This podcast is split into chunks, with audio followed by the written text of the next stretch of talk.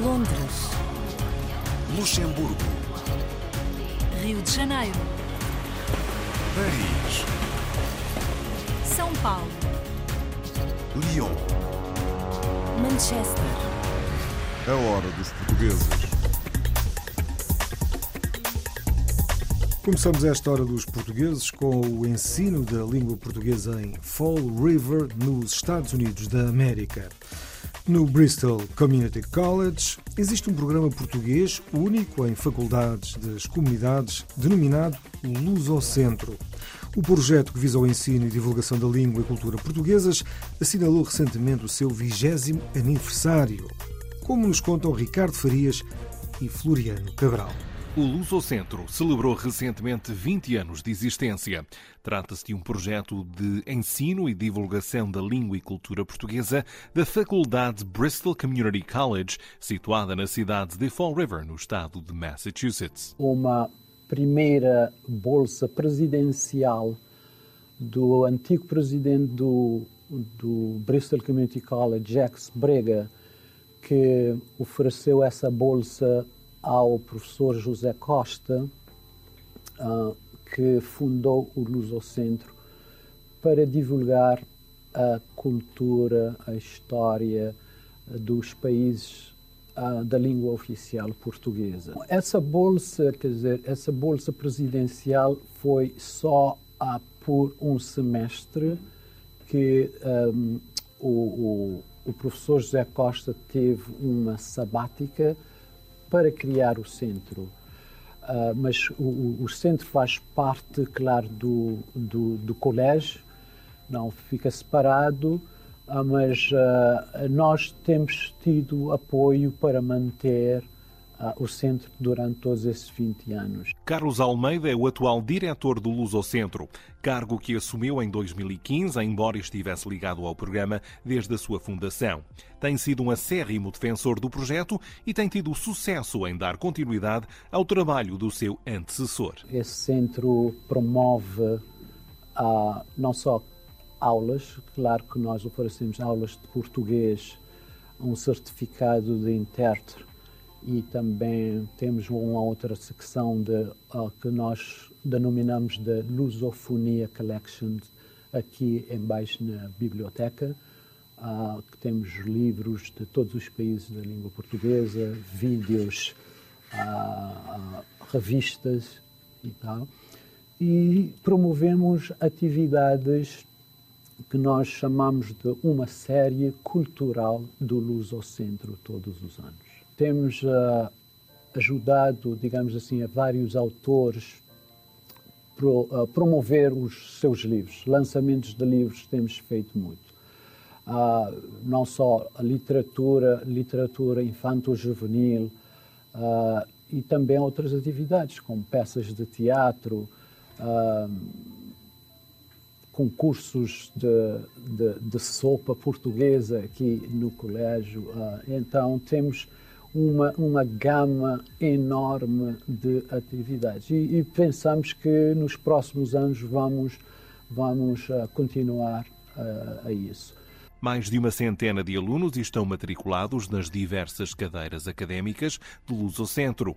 A maioria dos estudantes é lusodescendente, mas o projeto começa a despertar o interesse de outros grupos étnicos. temos tido mais e mais ah, de outras nacionalidades, ah, nomeadamente ah, da- origem hispânica, também que muitos hispânicos querem aprender o português, e claro, os americanos também, porque descobrem, digamos assim, o, o fado, por exemplo, ou as músicas portuguesas, ou têm alguma conexão com, com os, o- o- digamos assim, eh, com os portugueses.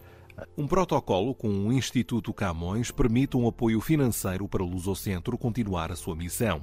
Durante o certame e com o apoio de diversos amigos do Lusocentro, foi revelada a criação de uma bolsa de estudo. Queríamos ah, e conseguimos ah, estabelecer uma bolsa de estudo em nome do fundador do Lusocentro, o doutor José Francisco Costa, foi uma grande surpresa para ele, uh, que ele não sabia, não fazia a mínima ideia.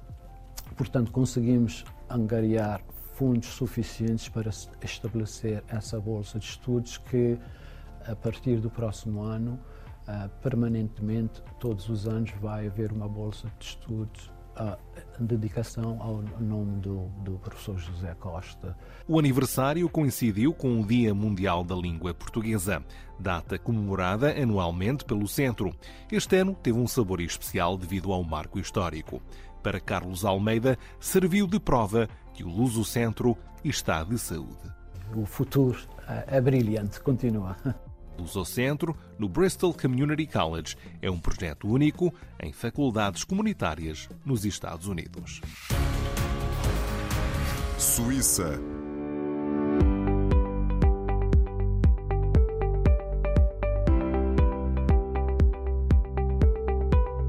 Agora vamos até à Casa Bairrada, na Suíça. Há 11 anos, um casal português criou aquela que se transformaria na mais típica casa portuguesa na Suíça francesa, a Casa Bairrada.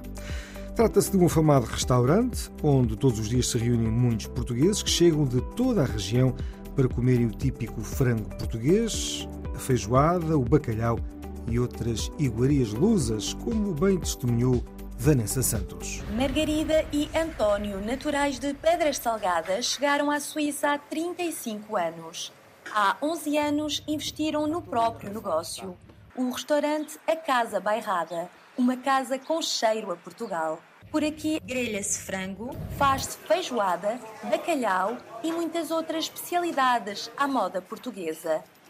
Os que por lá passam dizem que é uma segunda casa. Esta casa para mim é talvez a minha segunda casa. Vamos dizer assim, quando venho comer bem, estar bem em família, discutir, encontrar amigos, é aqui que os encontro. Encontramos na casa dos nossos avós. Eu diria que esta casa é mais familiar do que outra coisa, porque continuamos a guardar eh, as pessoas que há muitos anos vêm aqui. É uma comunidade portuguesa intensa em Chalãs, eh, que eu não conhecia na época em que comprei. A motivação que nos eh, faz estar aqui é mesmo a comunidade que temos aqui, os clientes adoráveis e tudo isso. Estamos aqui, os freios andar de roda e agora vou pôr aqui umas costelazinhas também, só um bocadinho que o pai já vai. Curso do António, portanto é um percurso que começa do pouco e hoje em dia sente-se bem atrás do seu frango, dos seus frangos, da... por isso é que o pai já veio. Eh, e essa questão é que ele faz um trabalho, talvez para aquilo que falta em Portugal, que faz reviver as nossas emoções do, do nosso visitante. Todo mundo busca a tradição portuguesa, mesmo a comunidade suíça que vem aqui mas sobretudo o frango é a estrela do restaurante. Temos uma média de, sei lá, entre 400 e 500 por semana, uma média de 2 mil francos por mês.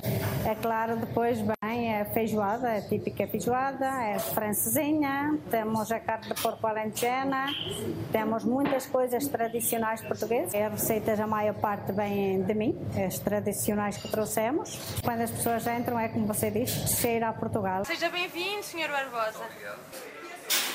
Esta casa para mim é mesmo a minha segunda casa.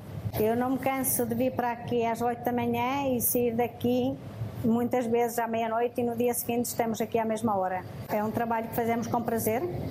Quando vejo os meus clientes, sobretudo os meus clientes eh, habituais, virem, dá-me muito prazer, porque se vêm é porque gostam de estar cá. Acho que todo mundo me diz que gosta da ambiência aqui. É, é verdade que é mesmo tipicamente uma casa portuguesa aqui. Aqui é doce de Lisete. Já provou, Lisete? Ainda não provei. Mas vou provar com certeza. As dificuldades é sempre a preocupação de satisfazer o cliente. Tento fazer sempre o meu melhor e é verdade que em grande acho que nunca tive problemas com nenhum dos meus clientes. Está tudo engarrafado, está. Nós trabalhamos há 11 anos juntos é difícil, mas é compensativo, porque podemos contar um com o outro e quando um não está, está o outro. Um beijo aqui trabalhar sem ele. A todos os imigrantes, eu diria avançar sem medo. O meu marido nunca tinha feito um frango e não foi isso que nos impediu de continuarem. Ou seja, eu acho que quando queremos, podemos. Regressar para o país, não sei, porque tenho aqui os meus três filhos, tenho quatro netos. Nunca fiz projetos de ir para Portugal de vez. Eh, isso para mim nunca existiu. Eh, vemos, talvez, voltemos. Tudo depende das condições de vida que vamos ter depois da reforma.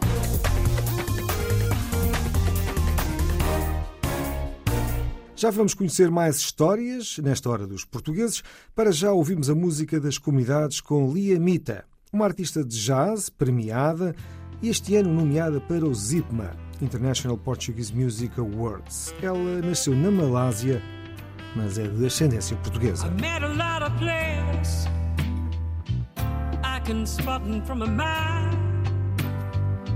They pretend they love you, then they leave you crying. as they smile. Who needs a man? Like that. When I give a man my love, I want him to give it back. I want a kind of man that puts his woman first.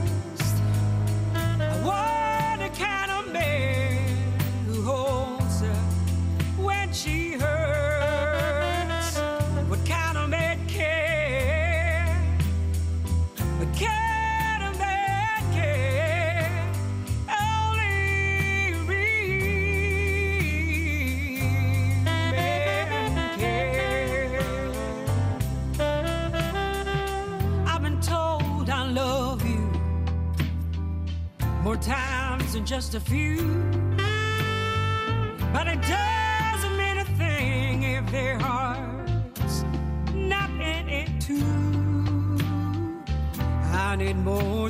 The words to make it real. It's gotta come from a deeper place, place only they can feel. A kind of man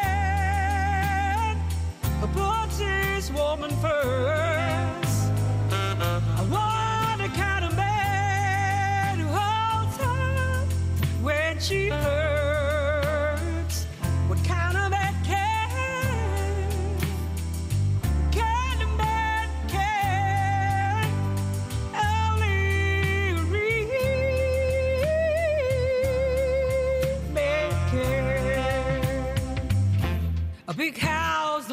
Me. No, no, no, no. A fancy car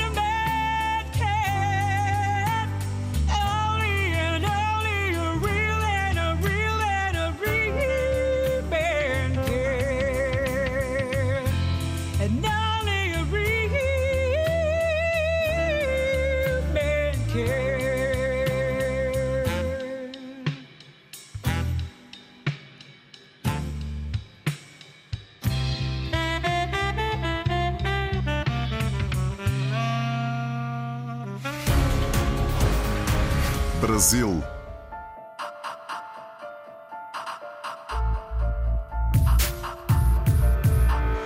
É de música que ainda se fala nesta emissão. No caso, do grupo folclórico de veteranos de São Paulo. Armando Torrão tem dedicado a sua vida à comunidade portuguesa, fundador e presidente do grupo folclórico Veteranos de São Paulo, é também responsável pelo jornal Portugal em Foco, atualmente a única publicação impressa voltada para a comunidade portuguesa no Brasil. Vamos conhecê-lo com Pietro Cersosi.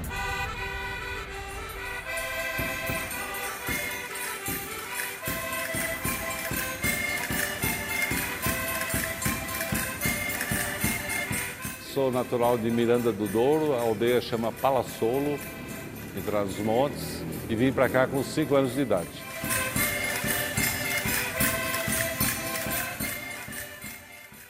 Era do comércio, lanchonete, padaria, e o José de Sá, que era empresário do Roberto Leal, tinha um escritório próximo da minha lanchonete, era meu cliente lá. E ele já me conhecia do folclore, ele sabia que eu tocava no folclore e tal. E ele falou: Poxa vida, tem uma amiga que tem um jornal que está precisando de alguém aqui em São Paulo para poder fazer o trabalho para ela no jornal. E eu não entendia nada de jornal. Né? Meu negócio era comércio, era tocar concertina e folclore. Ele falou: Não, se precisar de uma ajuda, eu te dou uma ajuda. Né? Isso já fazem 32 anos que a dona Bem-vinda veio a São Paulo, é fundadora do jornal Portugal em Foco, e a partir dali começamos a trabalhar. Mesmo quando tem almoço aqui ou tem em outro lugar, vai na, lá ele larga, ele leva jornal para o pessoal pegar lá, não precisa pagar nada lá, né? Mas eu leio, eu sempre eu gosto de ficar o que está acontecendo com Portugal, tudo aqui, aí ele fala, sabe, no jornal é muito é muito legal, é muito legal. Atualmente é o único jornal impre, ainda impresso aqui em São Paulo. No Rio de Janeiro não posso dizer, mas aqui em São Paulo é o único jornal dirigido à comunidade portuguesa ainda impresso.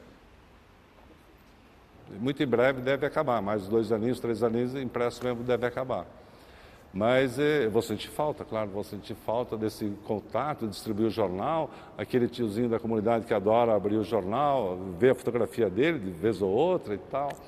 Eu vou sentir falta disso. Mas amo o que eu faço, amo meus amigos, amo a comunidade, tenho vivido da comunidade há 32 anos, graças a Deus.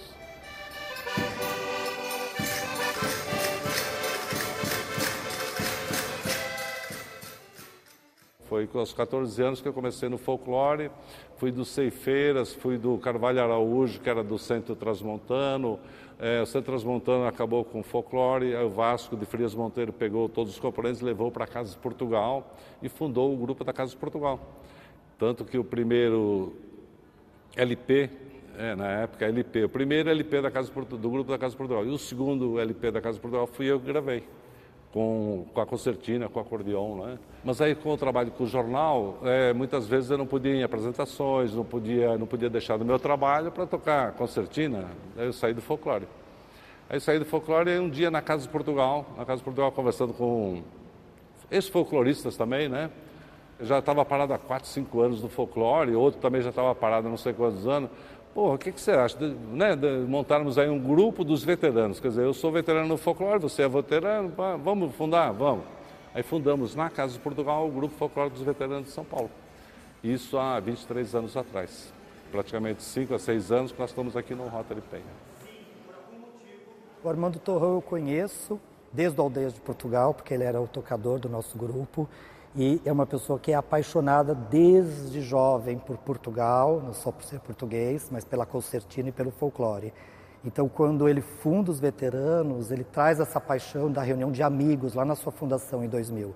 E, e, então a gente tem um respeito enorme, um carinho e honra ele como nosso presidente aqui. Ele é amigo de todo, todo mundo gosta dele. Ele é muito legal, é muito bom. O convívio aqui é maravilhoso sabe? Quer dizer, sentar lá, tocar minha concertina, e todo mundo brincar comigo, e eu brincar com todo mundo, aquela coisa bem descontraída, e tomar uma cervejinha, pô, não, isso não tem preço, não tem preço. Reino Unido.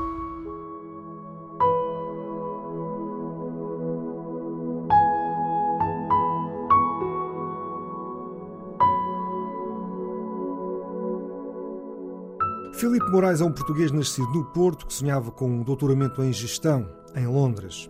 Graças a um grande empresário português, conseguiu concretizar esse desejo. O doutoramento foi concluído e Filipe Moraes continua pela capital inglesa, agora como professor de alguns cidadãos ilustres. É um trabalho para ouvir agora de Alcino Francisco e João Luís Monteiro. As portas abriram-se para Filipe Moraes, natural do Porto, quando decidiu vir para Lisboa. Foi na capital que surgiu a oportunidade da sua vida, uma bolsa para estudar para Londres. Essa bolsa devo-a, eh, com um grande sentido de gratidão, eh, ao Sr. Soares Santos, eh, que de forma completamente desinteressada, que não apenas no meu desenvolvimento enquanto pessoa, me quis apoiar nesse, nesse objetivo, não me conhecendo de lado nenhum, propriamente, a não ser os encontros fortuitos que fomos tendo relativamente ao, ao meu mestrado. O patrão da Jerónimo Martins percebeu que Filipe Moraes tinha potencial e decidiu dar-lhe o empurrão que faltava. Eu, eu disse, olha, já tenho experiência internacional, mas neste momento tenho um trabalho full time, tenho família, tenho mulher, eu não posso largar tudo aí e fazer um doutoramento. E foi quando surgiu a, a, a proposta das empresas dele poderem ajudar. Liguei à minha mulher, uh, disse, epá, não vais acreditar, o que é que o Sr. Soares Santos me, me sugeriu, uh, uma coisa que eu, na verdade, já tinha pensado muitas vezes em fazer. Foi uma oportunidade irrecusável. O Filipe ganhou uma bolsa de doutoramento completa, pelo que era impossível dizer não. E aqui estamos há, há 10 anos. Para continuar?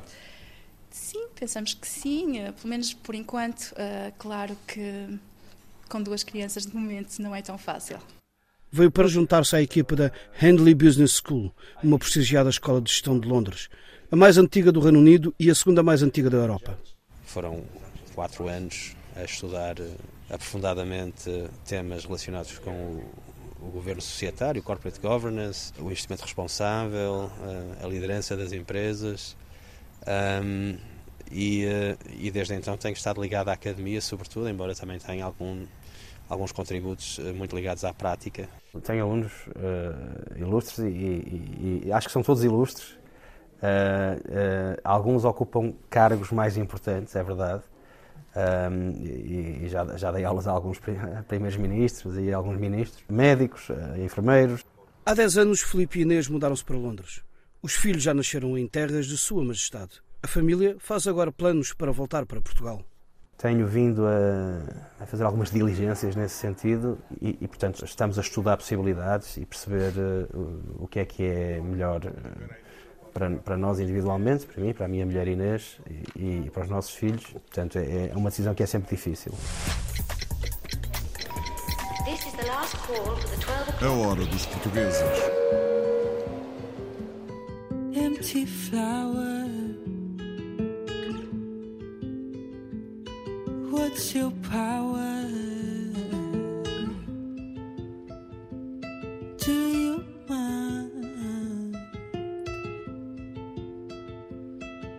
If I try? Not so common.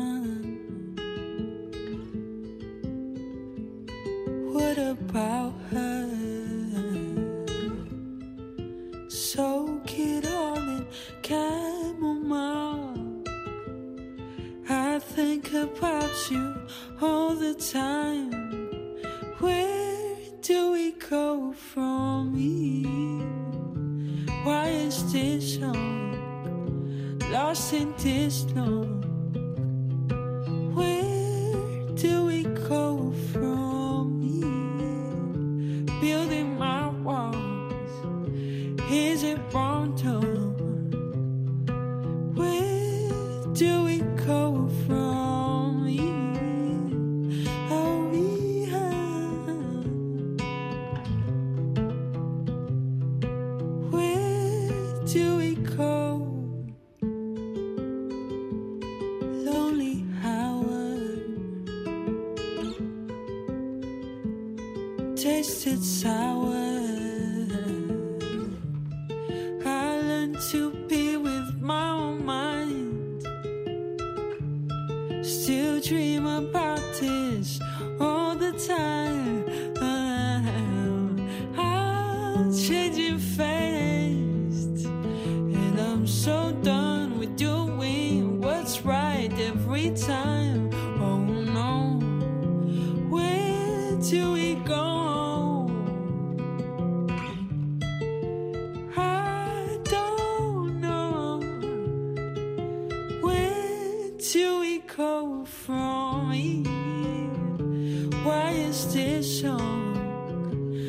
lost in this long?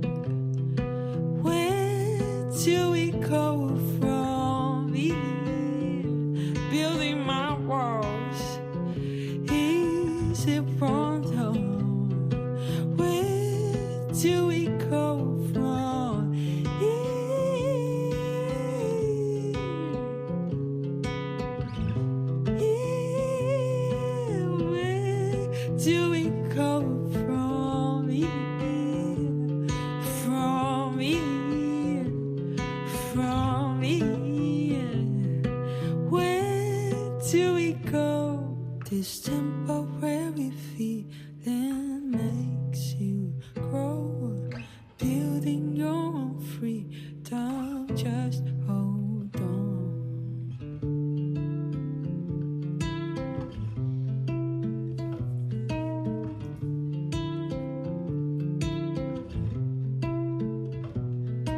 This temporary feeling makes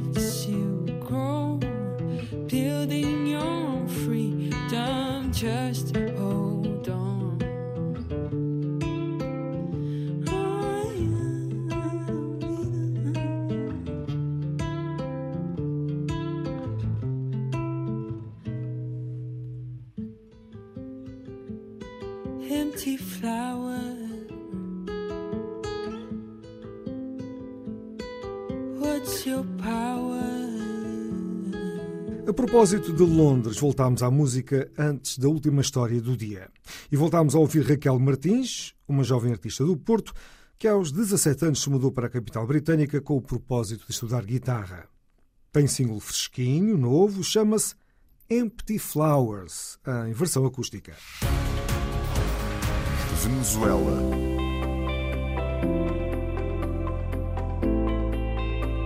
A Hora dos Portugueses de hoje fecha com o Dia da Língua Portuguesa em Caracas. Pela primeira vez, a Academia Venezuelana da Língua do Idioma Castelhano juntou-se às celebrações do Dia da Língua Portuguesa em Caracas. Um ato simbólico que teve lugar no Palácio da Academia e que serviu também para destacar o acréscimo da comunidade lusa no desenvolvimento local deste país que acolhe oficialmente quase 500 mil lusitanos. É ainda um país onde cada vez mais venezuelanos querem falar português. Uma reportagem assinada por Felipe Gouveia e Lenis Gavidi. A Academia Venezuelana da Língua associou-se pela primeira vez às celebrações do Dia da Língua Portuguesa na Venezuela. Numa sessão carregada de simbolismo, falou-se da importância e expansão do português no mundo, dos laços de irmandade entre lusos e venezuelanos e da contribuição que 500 mil portugueses têm dado para o desenvolvimento local. Una persona puede ser despojada de su nacionalidad, pero nunca de su acento. Puede mudarse a otro país y región donde se hable otros idiomas y difícilmente perderá su primera lengua.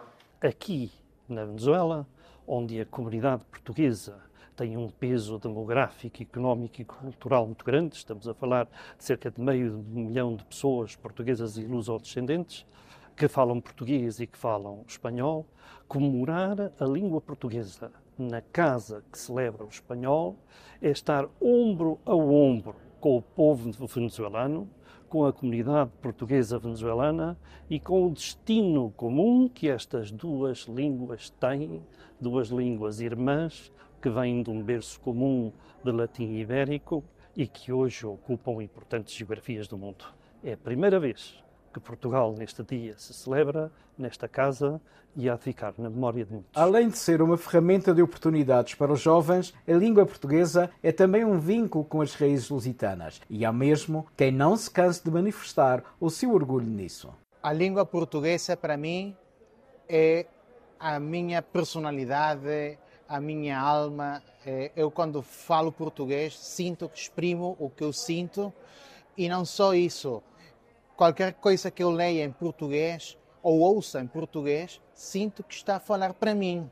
Nós temos palavras com muita história. Eu falei, por exemplo, da palavra marmelada. A palavra marmelada está em espanhol, marmelada, está em inglês, está em alemão, até no japonês, marumero. E então, quando temos palavras com essas características, isso apaixona muito mais o desejo de aprender línguas, não é? O português recebeu muitas línguas, mas ao mesmo tempo deu palavras ao mundo. Um dicionário e várias obras lusófonas atestam um crescente interesse. Eu cheguei há menos de um ano atrás, quando eu cheguei pouco menos de 7.500 alunos aprendiam português e hoje há mais de 9.500 alunos que já aprendem português. No espaço de um ano vamos ultrapassar o número histórico dos 10.000 alunos. Mas aqui deu-se também um salto uh, qualitativo. O português deixa de estar restrito uh, à comunidade portuguesa e passa a ser de interesse e passa a ser procurado pelos venezuelanos. Isto é uma mudança muito importante. É uma mudança que diz do valor económico que a língua portuguesa tem enquanto ferramenta que se dá aos jovens, que lhes abre outras portas e diz também muito da integração que na Venezuela conseguiram plenamente os portugueses que aqui chegaram, a tal ponto que a própria língua interessa ao país de acolhimento. É uma casa portuguesa, com certeza, com certeza é uma casa portuguesa.